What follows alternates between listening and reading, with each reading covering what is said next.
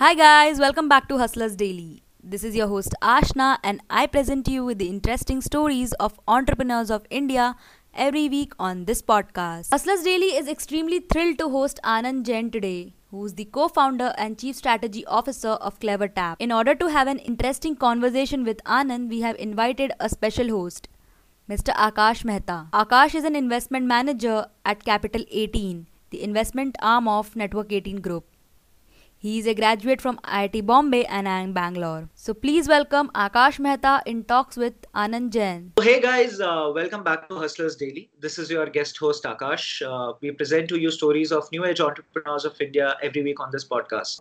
Today, I want to start off with a very basic crime we all are guilty of. Uh, humans have practically transformed into cyborgs with the advent of smartphones and uh, there is a very interesting data point that i came across that you know probably by 2020 90% of Indians will be having a smartphone or a mobile phone in some or the other form. Uh, you know, this advent of internet and mobile technologies have practically changed the landscape and the dynamics of businesses in India. Of course, on one end, there is a plethora of information available for businesses to target the consumers. On one hand, uh, on the other hand, customers have now have a much more variety of options to choose from and specifically for b2c brands it's becoming a very large problem statement to retain these customers. Now, this with this premise, uh, we would like to introduce, and we are very delighted to introduce this startup to you, uh, which really needs no introduction. Uh, we are going to host uh, Mr. Anand Jain from CleverTap.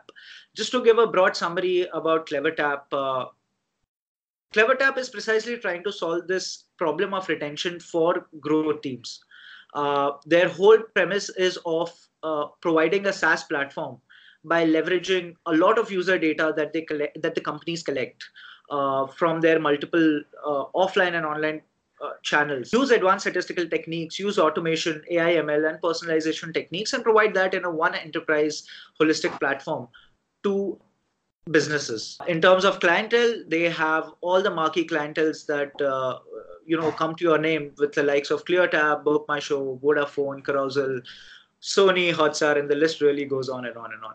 Not just on the customer side, but they also have raised close to more than about 40 million in funding till date from marquee investors such as Sequoia Capital, Accel, uh, Tiger Global, and Anand himself uh, is not really new to the entrepreneurial ecosystem.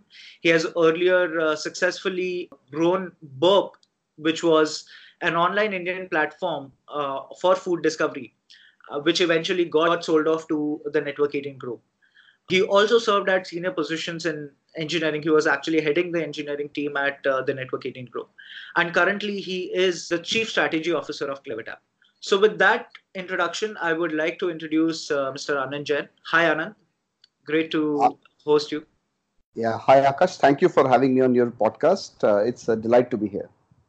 So, uh, you know, Anand, I mean, typically uh, for for the listeners, you know, who have a very very little understanding, I would say, of how technology works. Uh, so, not really keeping it very simple. Uh, what would you say? You know, how would you describe CleverTap as a business uh, or as a SaaS platform? Yeah, absolutely. Uh, so, uh, the highest form of technology is the human brain and when you meet a friend that you've not seen uh, since a long time you know you naturally start off with a certain level of conversation as right. opposed to a person that you're meeting every day. So if you go to office every day and you if you're talking to a colleague the conversation context is much different than a person that you've not met like you know in uh, let's say 3 or 4 years right? Right. Uh, right? So that's like human brain like you know we automatically know what we need to do right? Mm-hmm. um, now if you compare that with the the online world uh, the no matter like you know how often does a website see you no matter how often do you uh, use a, a, particular app uh, they still treat you as a newbie. They don't know anything about you with uh, so with so we started clevertap with a couple of goals. Uh, one was the, to understand users better right? To give these set of tools to growth teams or marketing teams to understand their users much much better right figure out what stage of the life cycle they are in, whether they are a new mm. user or whether they are loyal user uh, or they are uh, you know a high value transacting customer or or whatever, right?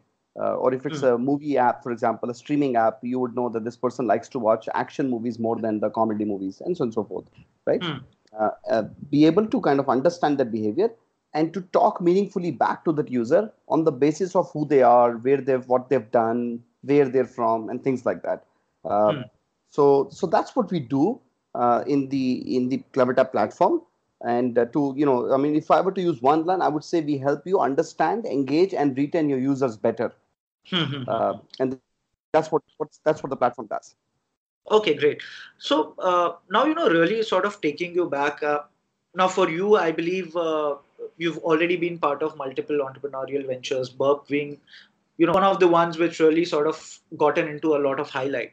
So, Burp, I would say, was uh, a lot more focused on the B two C side of, uh, uh, you know, the scheme in the scheme of things. So, how how is the experience different from from you, and how did you actually come across this problem statement? Uh, since you sort of you know uh, moved on from burp and then network 18 I've been a technologist uh, for more than two decades, and so has been my other founder, Sunil. Um, and Suresh has, I think, a decade plus uh, years of experience, right? Hmm. The three of us uh, as founders of CleverTap, but even before CleverTap, we were technologists. You know, we have played uh, VP of engineering or or CTO hats multiple Hmm. times, and every time, you know, in any company that we were, uh, you know, we would come across this request from marketing team to uh, you know give out a list of users who have done a certain action or finding Right. everyone that has you know stopped transacting you know with us uh, in the last 90 days and so on and so forth right Hmm, um, hmm, hmm. and they would come to us and uh, you know we as engineers uh, did not uh, uh, we were you know we didn't share too much love with the marketing team because they would be an interruption to what we were doing right uh, they would come in and they say oh we forgot to tell you you know there's also this one other thing you need to do and you know these things would keep going back and forth between Correct. engineering and marketing or engineering and product uh, so after uh, you know uh, network 18 or around that time like you know when we were with network 18 the three of us met at network 18 but around Hmm. that time we started toying with this idea like you know wouldn't it be cool if uh, you know if the marketing team would be given an interface where they could you know run these things themselves right? They could kind of uh, understand user behavior much much simpler in a much simpler way right uh, so Hmm. understanding complex behavior I mean, humans we are humans right we're super complex creatures but to take that complex behavior and to give this uh, insights uh, to a marketer wouldn't that be awesome and in the end to make it actionable Hmm. so that was the broad idea. The core thesis of CleverTap was two things. One, that the amount of data the phones or the desktops will generate will increase exponentially. And two, as more and more use cases are being solved, right? Hmm. So if you go back in time, like you know, last five to ten years, uh, cab hailing has become online, dating has become online. You now watch movies online, right? So all of these things have earlier they were offline, right? And then they, these these things are now come onto the phone. Um, Mm, so you do more, and- yeah, so you do more and more things on the phone. Number one, two, amount of data being generated is more and more, and number three, uh, your attention span is now limited, right? I mean, one day you're on WhatsApp. I mean, one second you're on WhatsApp, like in talking to a friend, and the next you are replying to someone on Twitter, like, Twitter because they need to be corrected. Uh, the third, you are wishing someone happy birthday on Facebook, and then you know you're in the real world also you get interrupted, uh, you know, and, and so on and so forth, right? So the attention Yeah. span of a person has decreased uh, significantly, uh, right? Now Yeah. think of it from the other perspective. That means if you are running a business, if you have an app, for example, that streams video, uh, you better understand what the person is trying to do in those 10, 15 seconds that the person has.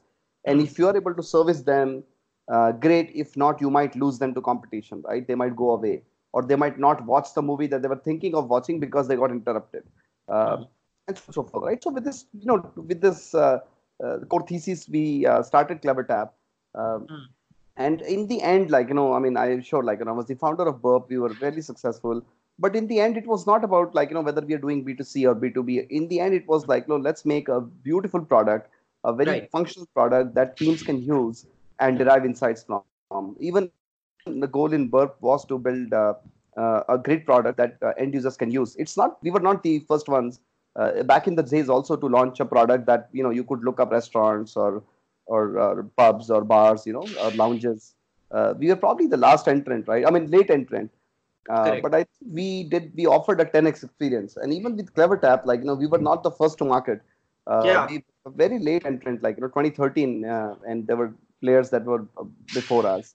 Uh, yes. And 2013 is when we started the company, not necessarily when we offered the product. But we started mm. offering the product uh, way back in 2015, right? Mm. but again, the goal was we are product builders at heart, the mm. three founders, and it hmm. was to build a beautiful, beautiful product that anyone, a very simple dead interface that people can use and you know benefit from.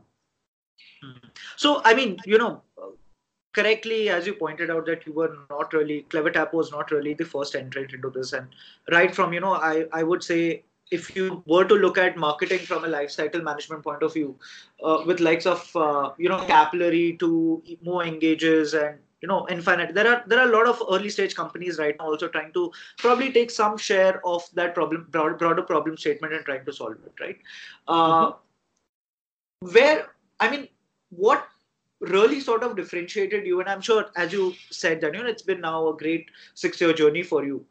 Uh, what was that sort of an aha moment for you where you realize that you know this is this is what really clicks with the customers and this is how we'll be able to sort of scale this uh, very quickly? Yeah so i you know this is called uh, the angle of attack or mm. your unique perspective right? To use a slightly mm. more friendly word right? Mm and every company that you mentioned, including like mm-hmm. there are several others, we operate in a very crowded field. Uh, there are yes. several people that uh, uh, try to uh, uh, you know get the same wallet share, mm-hmm. etc. but what what was unique that we saw about this was that so t- I mean to understand what what makes us unique, etc. Like you know what makes us click, you have to go again back. You have to step back and say that product and marketing were typically separate functions, right?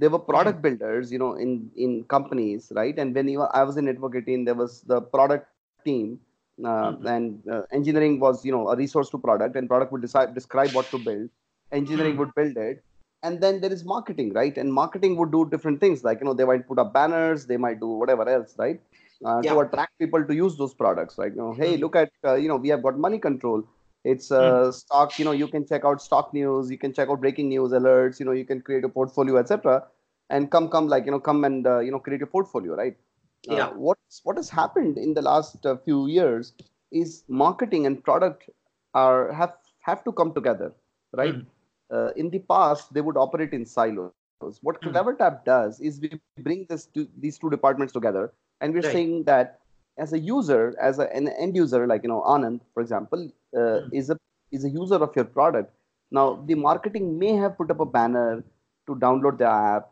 product may have worked on the onboarding flow marketing mm-hmm. may have sent me like, you know coupons and discount you know discount offers to get me started with the product 30 day free trial or what mm-hmm. you may right and so what the product and marketing functions they interleave right and they touch the same user in yeah. the end it's about the experience that you're offering a user mm. and you can't offer a delightful experience to your user if you're operating in two different silos if you you know if you have your own if you have separate set of kpis if you have a separate data set, you know, mm. market product will have their own data set, like, you know, favorite set of products that they will use. Marketing will have different set of products, you know, whether it's analytics or, you know, uh, email, campaign creator, etc., that they might use. And they're, they're working oblivious to each other right? right. pretend that the other person does not. But in the end, it's about the user, like you know, because uh, and and and we, you know, again, we've seen, we know this also for a fact that if marketing sends us too many messages, I might end up uninstalling the product, your app, or I might uh, unist- unsubscribe from your newsletters, etc. Right?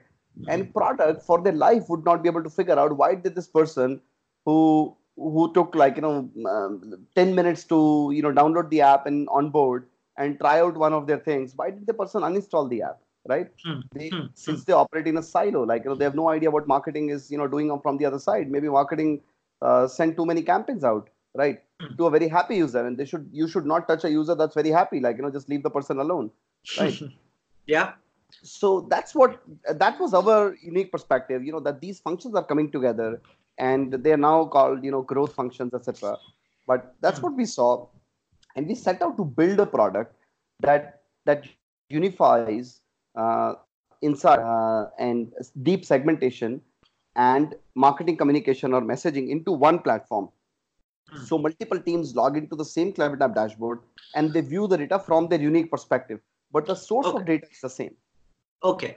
Okay, so basically, it's also about like bringing a lot of individual teams who are based in silos together on one platform and sort of helping them view the work on the same data sets, right? Yes, because they're touching the same user, right? Hmm. And Yeah, no matter yeah. where the person is in his or her life cycle, you as marketing or you as product need to know that.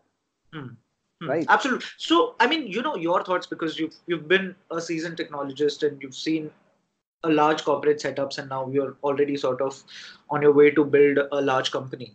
Uh, what's your take on, you know, uh, let's say we do have a lot of listeners who would be very keen to know a bit about product management. And even though it's a very nascent field a lot of people i've come across they say that you know there is no structured way how do one how does one get into or how does one you know make an entry into product management?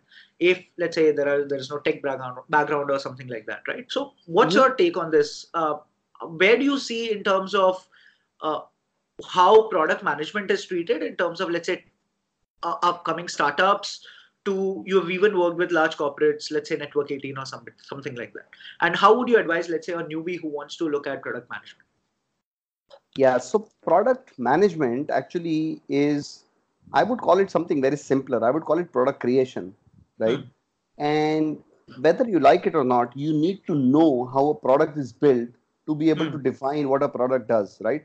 A product is a way a person experiences your product, right? Like, I mean, your your product, uh, you know, and if it's an online product, uh, you know, I mean, it, it touches or spans multiple departments, right? User experience, user delight, uh, Hmm. what does the punk product functionally do, what form factor does it have, and things like that, right? Hmm. Uh, as a product builder or as someone who's doing product management, you need to understand these several uh, uh, functionalities or specialities, right? Number one. Number two, if you have been an engineer in the past, it greatly helps for you to appreciate what is possible, what is in the realm of possibility, what is not in the realm of possibility, right? Hmm. Hmm. lot absolutely of times yeah product builders you know i mean product managers rather uh, who probably have left engineering a long time ago or who were not very attached to being an engineer they wanted to kind of move up the career ladder uh, don't quite understand uh, you know uh, all the things right that, that are related to engineering um, for example you know if you want to build a car if you want to design the spec of a car you better understand how each thing of the Hmm. car works and how does it all fit together? Only Hmm. then can you create a spec for the next version of the car.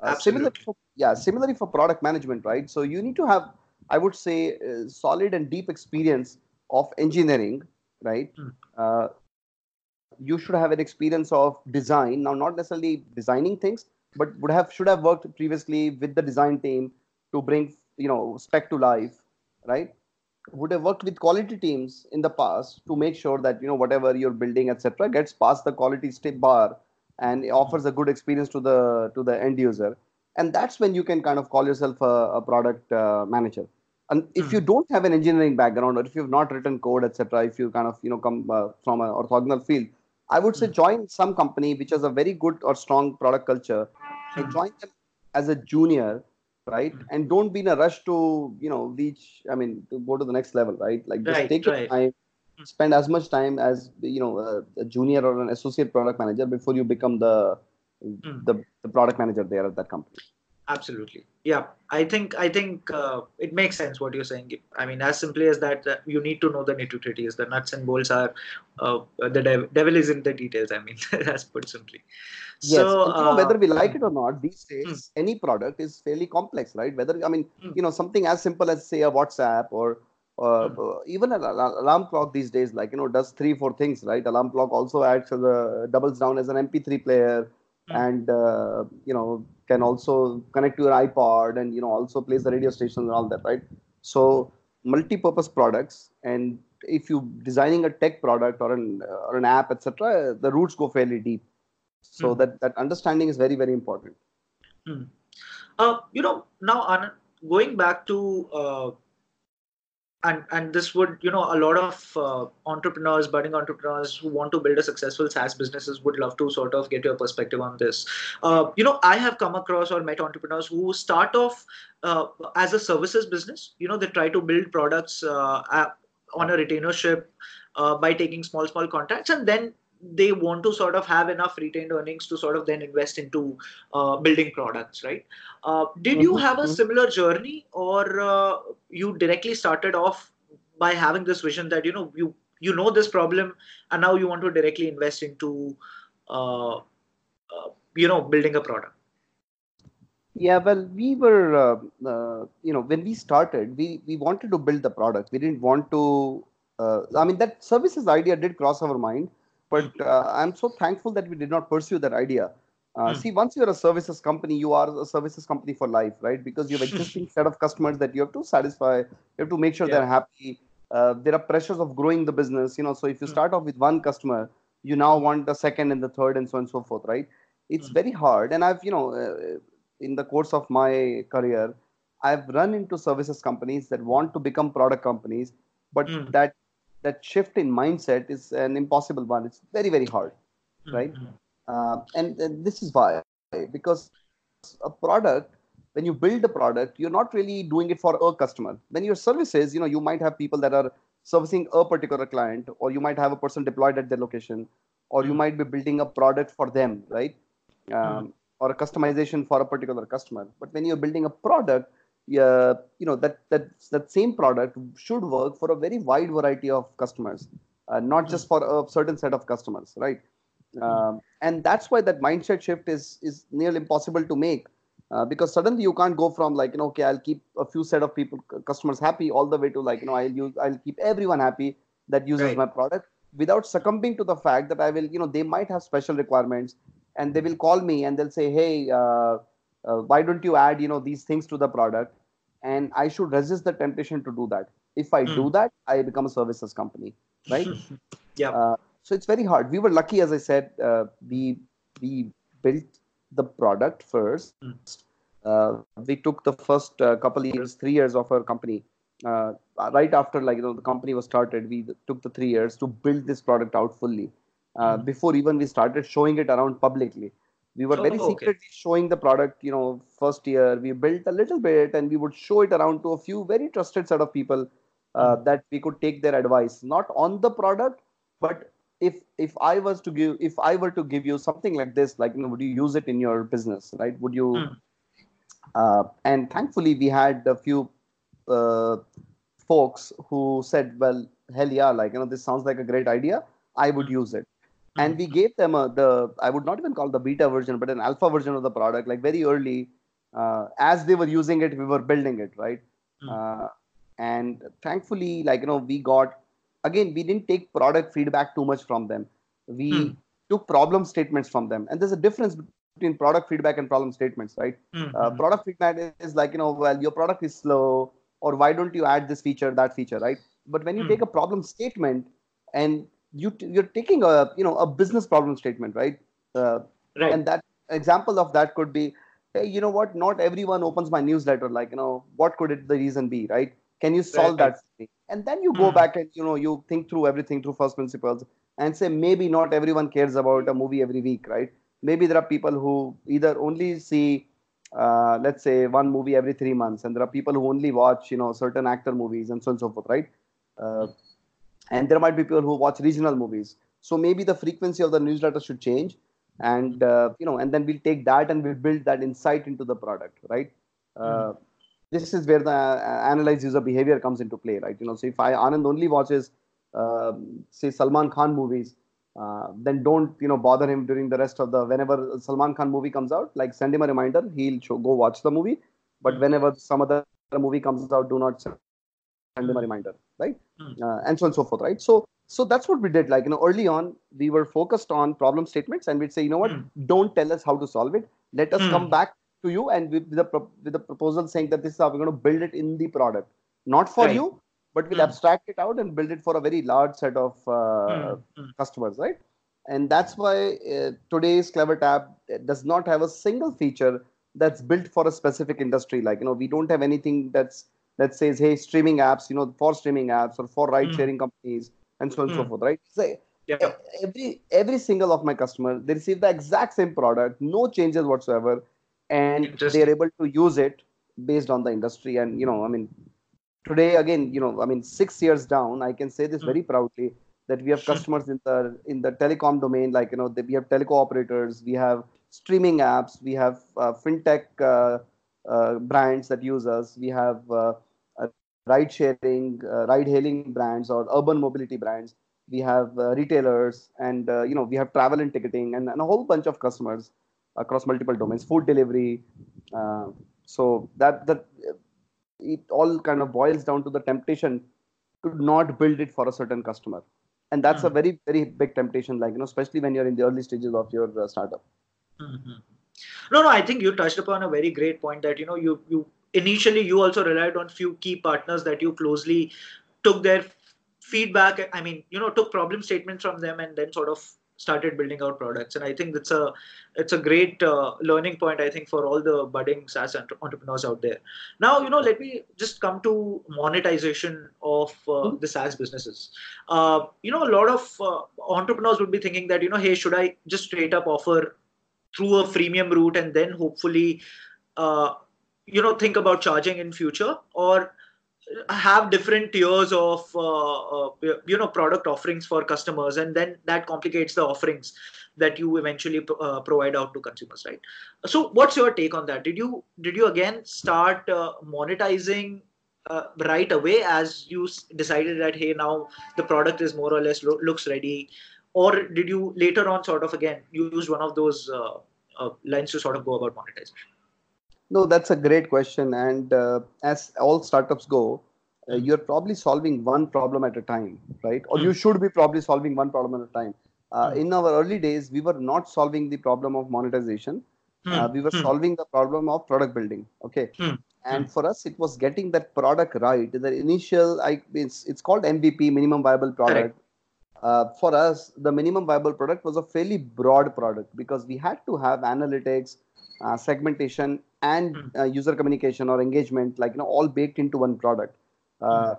so for the first three years of our life as i told you earlier like you know that we didn't we we didn't we were not showing the product publicly mm. uh, we were not even letting uh, you know people sign up for the product so okay. if you wanted to use clevertap you had to send me an email saying that hey anand uh, you know i heard from somewhere that you know uh, clevertap is available and uh, could you create a login password for me and i would create like you know i mean it's a little shocking right now, but you know, I would create the username and password and send them a link saying that hey, this is what you can use now, right? Mm. Uh, again, the goal was not to restrict circulation, but the goal was for us to restrict the noise as we are building the product, right? Just mm. only focus on a few customers that we wanted to onboard, and then work with them very closely to build what we wanted to build. So that's mm. one track, right? That's one thing to keep in mind. The second thing yeah. to keep in mind is uh, you can't sell half a. I mean, I use this my this is one of my favorite examples. You can't sell three fourths of a car right? Or you can't sell half a product. Uh, mm. You can sell a lesser product, as in like you know it does less things, uh, but it still has to be complete in what it does. So right. version one, version two, version three, right? So you can sell version one, but you mm. can't sell you know half a half a product. Mm. Right. Uh, and and again, in early days, everything seems you know if someone is ready to pay you, you mm. would want to take their money, right? Because it also proves in your head that you know, hey, my my idea is uh, is monetizable, right? My product, people are ready to pay for it. Absolutely. But unless your product is 100% ready, unless you are like, you know, you completely created the minimum viable product version one, do not do that. Do not, I mean, resist the temptation to take money. Hmm, hmm, hmm, right. And that's what we did. That's that worked for us. Uh, we didn't start monetizing the platform until the third year of our life and uh, the whole you know i mean you touched upon something very interesting like you know should, freemium to paid and you know correct uh, there is uh, there are a few uh, again it goes very deep like you know maybe the beyond the scope of this uh, podcast right now uh, so we started like you know this is again we started we we we, we started with like this that we should ship 100000 sdks right go mm. wordpress or google analytics like mm. but what started what ended up happening is we did not get a very broad adoption. Uh, mm. We got a very narrow adoption, and the customers that started using us in the early days were smaller enterprises. But mm. as in a very short span of time, we started attracting larger companies, right? Who mm. said, "Well, wow, because uh, data silos is really my problem, or if hmm. I solve that, that problem, I can actually make a lot of money, uh, right? Or I can." Uh, so I mean, to cut a long story short, like you know, we now what we call is call an attractiveness criteria. That means we attract a certain kind of uh, enterprise, right? You at least need to have a, a monthly million active users, mm. uh, and so on and so forth, right? That means you need to have a little chunky set of users to be able to use our product uh, to understand the science behind retention and all of that stuff. Mm-hmm. Having said that, we still work with a lot of startups, early stage, very very early stage, like mm-hmm. you know, ten thousand downloads, etc. Mm-hmm. Um, because they want to instill a practice of being data driven. Uh, right. Right. But again, like okay, so to sum it up, like you know, the advice would be don't start monetizing your platform prematurely. You will get enough time from the time you start doing that until the day the company dies or the company exits you will have i mean every single day of the week you will be monetizing the platform right? You will be selling signing signing purchase orders service orders uh, you will be negotiating deals etc so don't do it until you're ready for it. If you do it prematurely you will not have the right set of customers. You will not be able to monetize it correctly no no absolutely so i mean you know uh, just to add to that point i think if we if the startups let's say want to delay monetization then of course uh, the role of funding partners really sort of become very important that you need to you know uh, find the right guys to sort of back you up uh, and believe in the vision that you're trying to or the problem statement that you're trying to solve right mm-hmm. now uh, I want your take on this. Uh, you know, what's your take that you know what's the level of interest and the support in the ecosystem out there for SaaS startups. And uh, you know, of course, globally we've seen uh, large companies go IPO. I think last year was a great year. Uh, uh you know, a lot of US uh, companies went for the IPO, all more or less SaaS based, and they have fantastic numbers, right? So, I mean, of course, the monetization opportunity in this business model is great. So, do you think uh, what is the level of you know scope of problem statements you already mentioned that it's an it's a crowded market and so on and so forth. So how would you what, what's your take on the attractiveness of the opportunity of the saas market in india? And uh, and of course from one is of course from the uh, product point of view and the problem statement point of view. The second is also do you think investors are kicked about uh, you know investing and looking at saas as uh, you know a very sort of uh, go to sort of segment or the sector to sort of back it up yeah, no, again, a, a very good question. Uh, I don't think so that you should build a company because the sector is hot.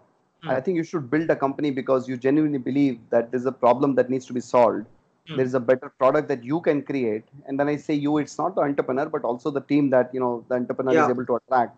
Mm. Uh, and that you have a unique perspective, like the perspective thing that I, would, I touched upon earlier.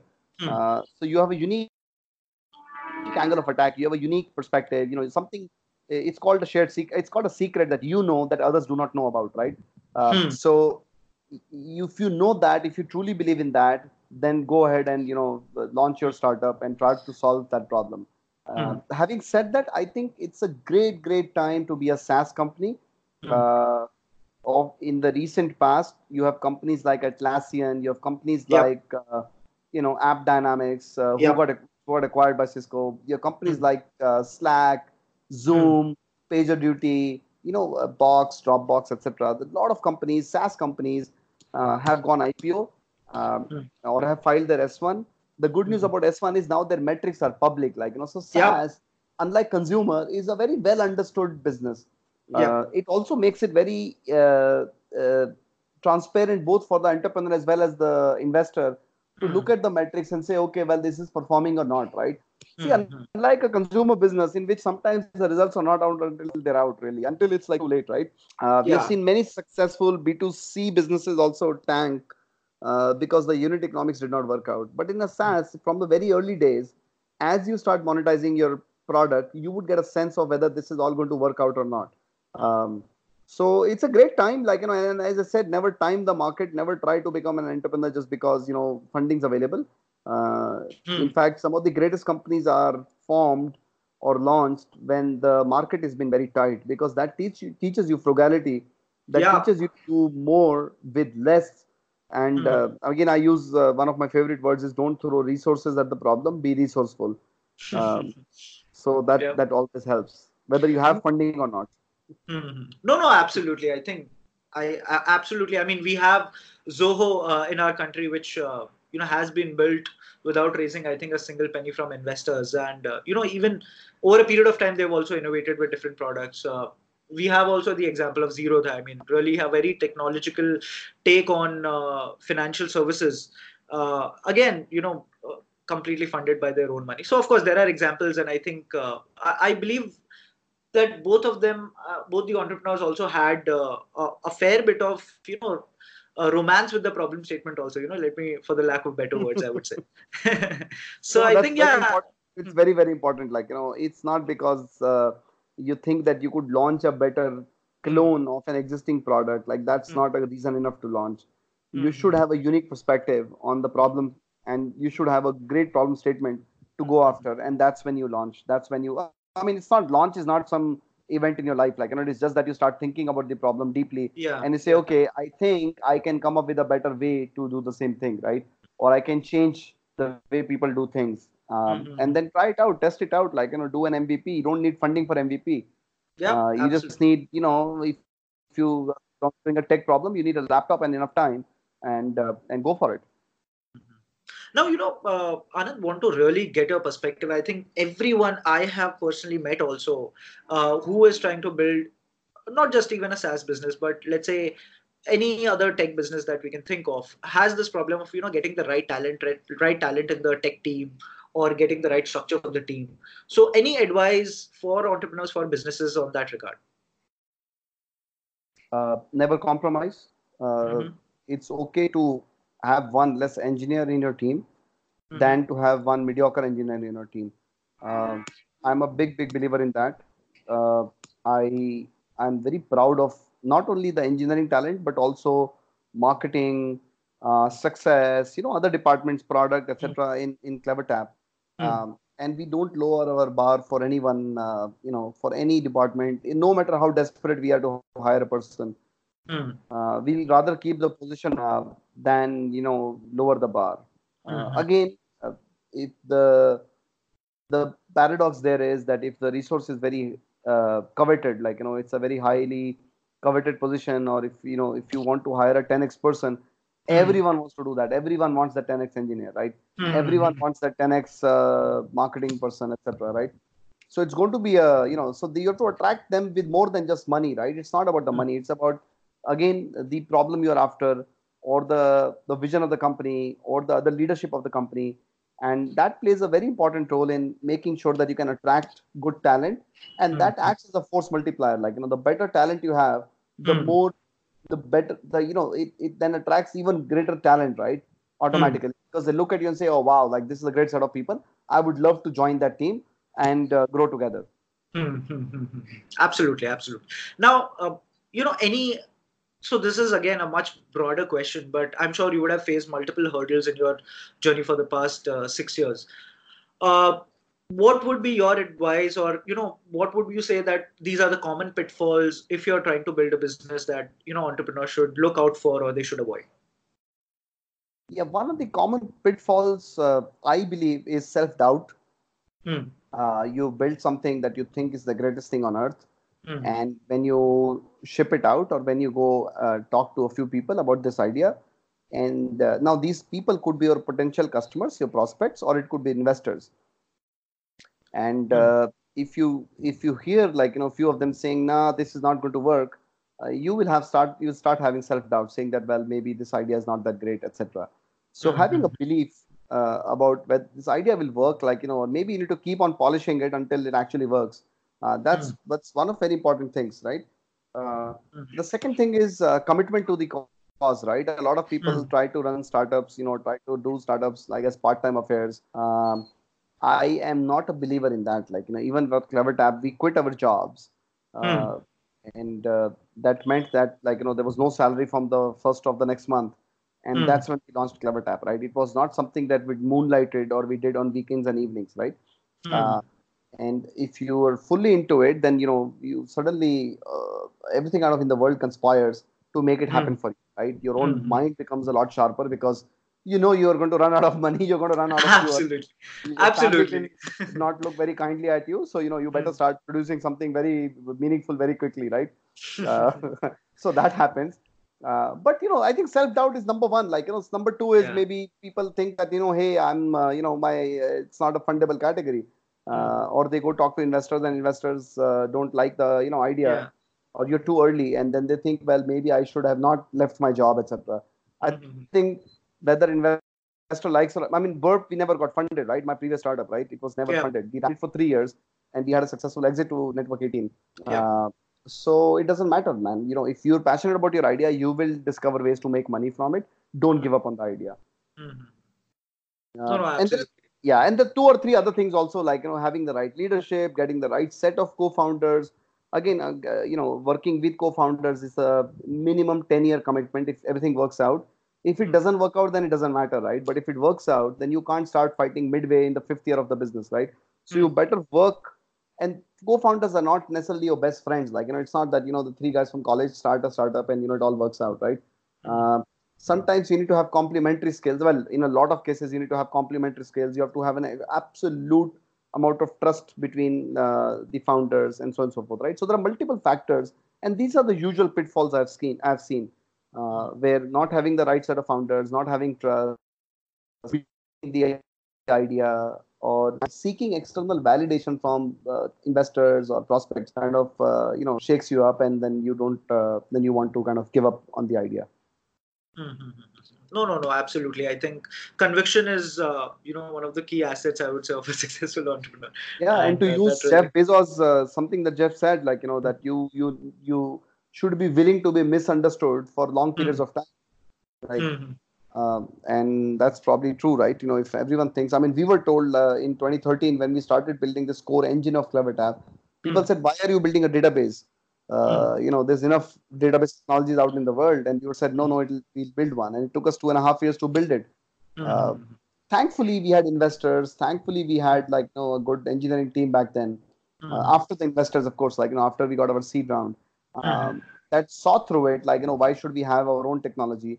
And uh, now uh, it's uh, you know now it makes for a great story uh, Yep, to tell. yep. but not losing side of the fact back then helped uh, you know now i can tell about the story Yep. no, great. So, you know, Anand, share, thanks for uh, sharing so many insights on the business. Now we move on to a little less uh, serious section of this podcast where, uh, Okay. uh, you know, I would just throw a couple of rapid fire questions at you. Uh, so, yeah, please brace yourself. So, uh, Anand, top three books for you. top three books wow uh wow okay this is rapid fire right okay Yeah.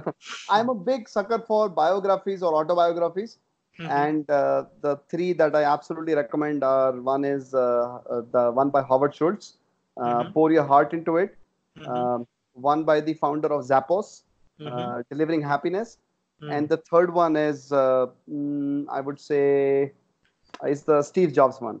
Mhm. Walter Isaacson. Yes. Yeah, yeah, yeah. Okay, great. Uh, what are the three things uh, which an aspiring entrepreneur should not follow? Mm, don't follow the competition. Number Mhm. one.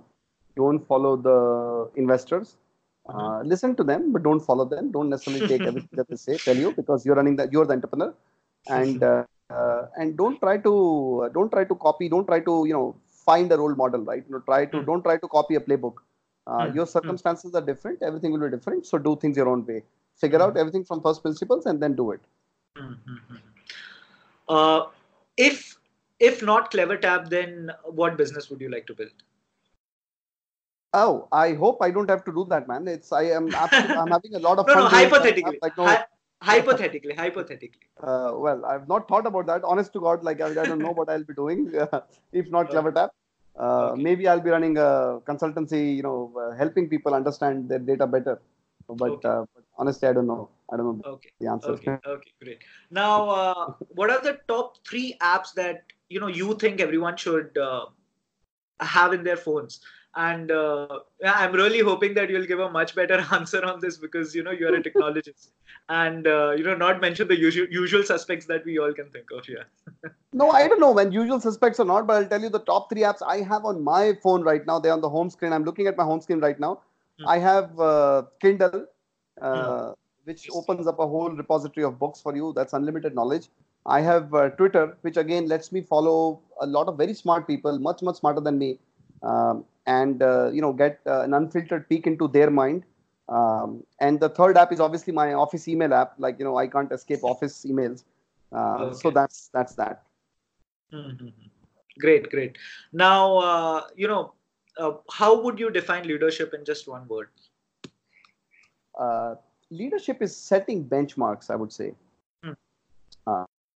right? Leadership is not ordering people to do what they you want them to do. Is by doing things and showing and then people will follow. You can't become a leader because i told you that you are a leader. You become a leader because you have people who follow you. Uh, that's the only way to become a leader. Mm-hmm. Absolutely. So, Anand, really, I mean, thank you so much for sharing all those insights and you know uh, getting us have a sneak peek into your mind. Uh, before we close this off, uh, you know, I think for all our listeners, you know, they would they would really need. Uh, uh, they would be, it would be really helpful if you could share some things on what is let's say if anyone wants to sort of get a bit on pace uh, in terms of technology or whether it's about business building any resources any books anything that you can you, you would strongly recommend you know which would be really helpful to them. Uh, i would like you to share with uh, us that. Yeah. Uh, well okay. Uh, so let me start with the resources. Uh, whether you're in tech or not like you know if you're if you're starting up your business uh, there are a few books you should read. Um, and if you've survived year one of your startup uh, go read this Five Dysfunctions of a Team by uh, Patrick Lencioni. Mm-hmm. That's a great book to read. And if mm-hmm. you've made it past the fifth year of your business, go read this book called Blitzscaling, which I'm reading currently. Okay. it's a phenomenal book. Mm and uh, you know that's that also opens up like again like a lot of startups who want rapid growth it's a and again don't copy everything that the book says uh, derive everything from your own first principles but you can use these books for inspiration um, Okay, great. Anand, thank you so much for sharing all of those things that you've shared with us. I think it's been so insightful and uh, you know really hope that you know clevertap becomes uh, you know creates a global mark and i believe you've already had a global mark but we do wish that you know it becomes synonymous to a uh, you know the top league sort of uh, globally known uh, saas businesses so really thankful uh, to you to come on our podcast Akash, thank you for inviting me. I had a great conversation. Uh, it so. reinforced some of my own beliefs uh, by talking to you. Like you know, I think it was a good reminder for me to, uh, you know, sometimes you every day in the day-to-day things you don't think of some of these things. Mm-hmm. Uh, so thank you. I have a copy of that five dysfunctions. I'll I'll read that again over the weekend. Uh, so thank you. I really enjoyed our conversation, and I hope the readers can benefit uh, from from what we spoke about today. Thank absolutely, you. absolutely. Thank you so much. So, uh, great guys. Thank you for listening to Anand, uh, uh, and I'm sure it would have added a lot of value to you. Uh, if you've liked this podcast, any opinions, any suggestions, please do share with us. Uh, you can find us on all practically all the digital mediums. So, with that, I'll take your leave. Godspeed.